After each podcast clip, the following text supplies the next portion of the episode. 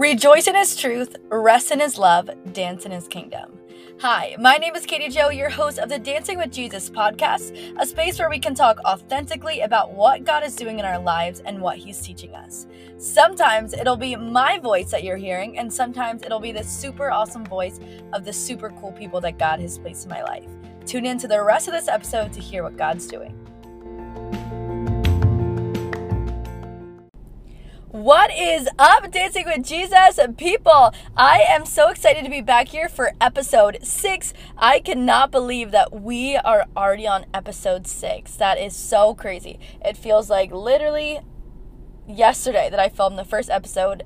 It was like a month ago, but still, it feels like it was just yesterday, and I'm just so excited that we are back for another episode. So, this episode kind of correlates a little bit to the last episode in the story that I told. In the last episode, I talked about how I thought I was being really humble, but it turned out that I was actually being insecure. And I'm going to kind of expand upon that, but in a new way. So, in this season, God is teaching me the importance of speaking out what He's put on my heart, speaking out what I'm praying for, speaking out what I'm believing for, and speaking out what He's promised me. And something in the season that I'm, re- the three things that I've been really declaring because I'm believing in faith that God will deliver on these things because these things are in His Word. That if I abide in Him, if I continue seeking Him wholeheartedly, the result is I will exhibit these things. And so, the three things that I'm really focusing on this season is I and I want to be humble, I want to be secure, and I want to be others focused. So those are the three things that God has really put on my heart. I want to be humble. I don't want to be filled with pride. I don't want to let insecurity seep in. I don't want to think of myself better or think of myself worse. And I really honestly don't really want to be thinking about myself all that much. And that's something that I'm really like, God, humble me. Help me to be humble. Number two is I'm really praying to be secure. I feel like for the most part, I am secure, but I want to be entirely secure in who God is. There's a quote that says, Insecurity is needing anything other than God to feel secure. And I feel like there are some times where if I don't receive what I'm looking for, so if people don't like for the Cecilia, if someone doesn't like my podcast, or if I do something that I'm really nervous for and it doesn't get a good response, or even just looking for affirmation outside of God. And I want to make sure that I am entirely secure in who Jesus is and who Jesus is in me so that I can really rest in confidence and in my identity as a daughter of the King, as a servant of the King. So that's number two. And then number three is I really, really want to be others focused. And I think honestly, the more secure I get and the more humble I get, the more others focused I will be. But I really want to be someone who just adores, loves on, encourages, champions, serves, and is just there and so available and present for the people that God has placed in my life. I feel like I come and go in waves where I can be super others focused and then it seeps in and then I become super Katie Joe focused and then I become super others focused and then I become super Katie Joe focused. And I really would like to change the narrative right now in my life and make it so that I am entirely focused on others at all points in time. So those are the three things. And I was praying the other day and I was just like, you know, God, like, I really want to be these things. I want to be secure. I want to be. I want to be humble. I want to be others focused. And God really put on my heart of just like, okay, Katie Joe, then act like you have faith that I'm going to deliver on this promise. And I was like, oh, you know like i feel like i can pray for these things but i lollygag and I, and I don't expect for god to deliver on them i don't expect for him to come through and i want to live with such an expectation that if i'm praying that uh, that God humble me, that I will be humbled. If I'm praying, God, help me to be secure, that I will be secure. If I'm like, God, help me to be others focused, that I will be others focused. Instead of just twiddling my thumbs, with a half-hearted faith that God will deliver on this. So I really am trying to be so focused on speaking it out. I put a I put a note card on my prayer board and says, "I am humble, I am secure, I am others focused because I'm speaking this over myself because I am trusting that God will deliver on my prayers and God will answer my prayers because they're in accordance and in alignment with His will. So I feel like God has just been super reminding me of that. And I feel like, and even in other things, I feel like we can, God will put this dream or desire or this promise on our heart. And there's a difference between, there's a disconnect between what we're believing for and what we're speaking about. And I do that a lot. What I'm believing for does not match what I'm speaking about. God will put something on my heart, and because I don't believe wholeheartedly with everything that I am that that promise will come to pass, I don't speak about it. I shy away from speaking of what God is really doing in my life out of fear that it won't come to pass. But God, in the same vein, God is teaching me so much of no, he who promised is faithful, that God will deliver on his promises. And when I don't speak it out, I diminish the weight of the goodness that God is about to do in my life because no one knows. And it's not for my glory. God doesn't deliver on his promises for my glory, but for his glory. And I want to make sure he gets all the glory. And the only way that I can ensure that is by speaking it out and letting people know hey, y'all, this is what I'm believing for. Hey, y'all, this is what God put on my heart. Hey, y'all, this is what I'm praying for. The real stuff. And I want to be so authentic and bold and real so that other people can believing along can believe alongside of me and other people can pray alongside of me and that other people can be a witness to God's faithfulness in my life. So, it was really cool because I was praying about this the other day. I'm just like, God, I do want to live with such boldness, such expectation, and such excitement for the promises and the dreams that you've put on my heart. And it was cool because I was doing the, you know, the the you've probably done it before where you just open your bible up to a random page and you're like god this word is going to speak to me and i was actually doing that i was praying about it and god sometimes really does give me a word through that. And the page I opened up to was Luke 7. And more specifically, the passage of a widow's son raised to life, which is 11, which is Luke 7 11 through 17.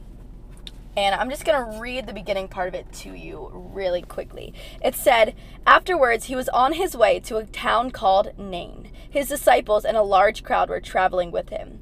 Just as he neared the gate of the town, a dead man was being carried out. He was his mother's only son, and she was a widow. A large crowd from the town was also with her. When the Lord saw her, he had compassion on her and said, Don't weep. Then he came up and touched the open coffin, and the pallbearer stopped. And he said, Young man, I tell you, get up. The dead man sat up and began to speak, and Jesus gave him to his mother. And I'm going to stop right there. But the reason why God had me open up to this page is when Jesus says, Young man, I tell you, get up. In this moment, Jesus spoke as if the dead man was already alive.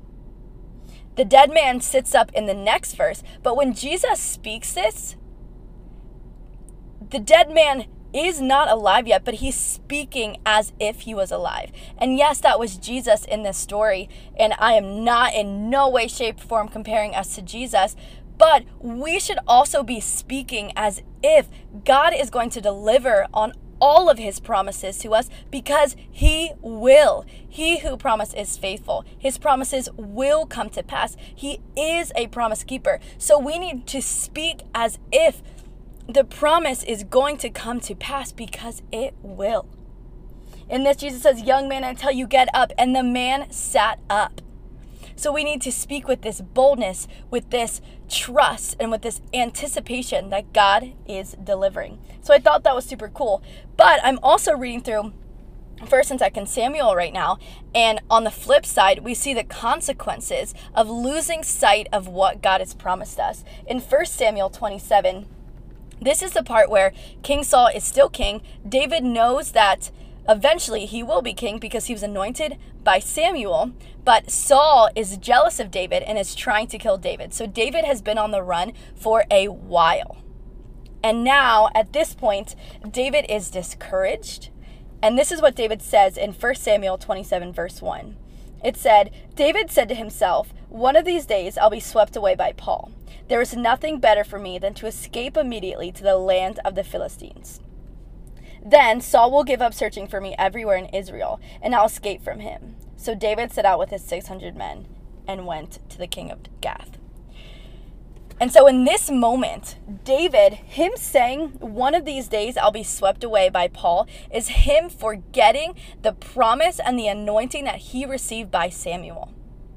He received an anointing that he would be king of Israel. But in this moment, David lost sight of what God had promised him and had, was no longer speaking out the promise and the truth of what God was doing in his life. Even though things got blurry and he was running for his life and it was hard and he was in hiding and he was really trying to be faithful to God by not killing Saul, by trusting God. But now he gets to a point where he's about to go to the enemy. He's about to go to the Israelites' enemy and live in enemy territory because he lost sight of what God was doing. And the sweet thing about this story, too, is that David was going to fight in the Philistine army. He wanted to fight, but the Philistines did not let him because they didn't trust him. But this was God protecting and preserving the call on David's life. Things would have been a lot trickier had David gone to battle with the Philistines. But God protected him and preserved the call in his life by not allowing that to happen through the distrust of the Philistines. So, what we know here is that even though when we get discouraged and when we lose sight of God's promises, his promises will still come to pass. David went to the Philistines, lived there, ended up in sin, ended up killing people, ended up as a was murdering people there, but he still became king because he who promised is faithful. Hebrews 10:32 says he who promised is faithful. So even in the midst of David's sin, he would still receive and be a recipient of God's promise. But David lost sight of it in this moment and and it led him into sin. When we lose sight of God's promises and His goodness and what He's spoken to us and what He's doing, it leads us to a place where we don't want to be. When we lose sight of God's promises, we end up going in a direction that takes us further away from God, further away from His promises. We don't want to end up in sin because we've lost sight of what God is doing in our lives. And so it's so important that when we are with our friends and when we are asking people, hey, what can I be praying for you? That we are really being so authentic and bold and vulnerable and speaking of what God is doing so that when God does deliver, so that one, when God delivers, He receives all the glory two, so that our faith can be stretched, and three, so that we don't end up in a place of discouragement that can end up leading us into sin. God will always deliver on his promises to us because that is who he is. But we have a responsibility to have bold faith in the waiting. I don't know what God is promising you in this season. I don't know what dream God has placed on your heart. I don't know what you're waiting for. I don't know what you're praying for, but what I do know is that God is faithful, that God is a promise keeper, and that we can trust Him. The answer to our prayers might look very different than what we originally thought it would. But God will deliver on his promises to us. If we can find it in his word, then it means that God will deliver on it. So I just challenge you to have faith in this season. In the same way that I am having so much faith that God will deliver on my pro- on my prayer of asking for humility, of asking for security and asking to be others focused. I am praying alongside of you that you would stay encouraged and filled with hope as you're in a season right now, wherever you are. If you're in a season of waiting, if you're in a season of discouragement, if you're in a season of hopelessness, turn back to God and turn back to His promises. He is so faithful, y'all. Love you guys so much. I'm just so elated that we get to have this time together. And I'm just so thankful that God has opened up this avenue for me to just speak and talk. And I can't wait for you to hear some of the awesome guests that we have prepared to film the next few podcasts. But I love y'all. I'm praying alongside of you. And remember that He is so faithful.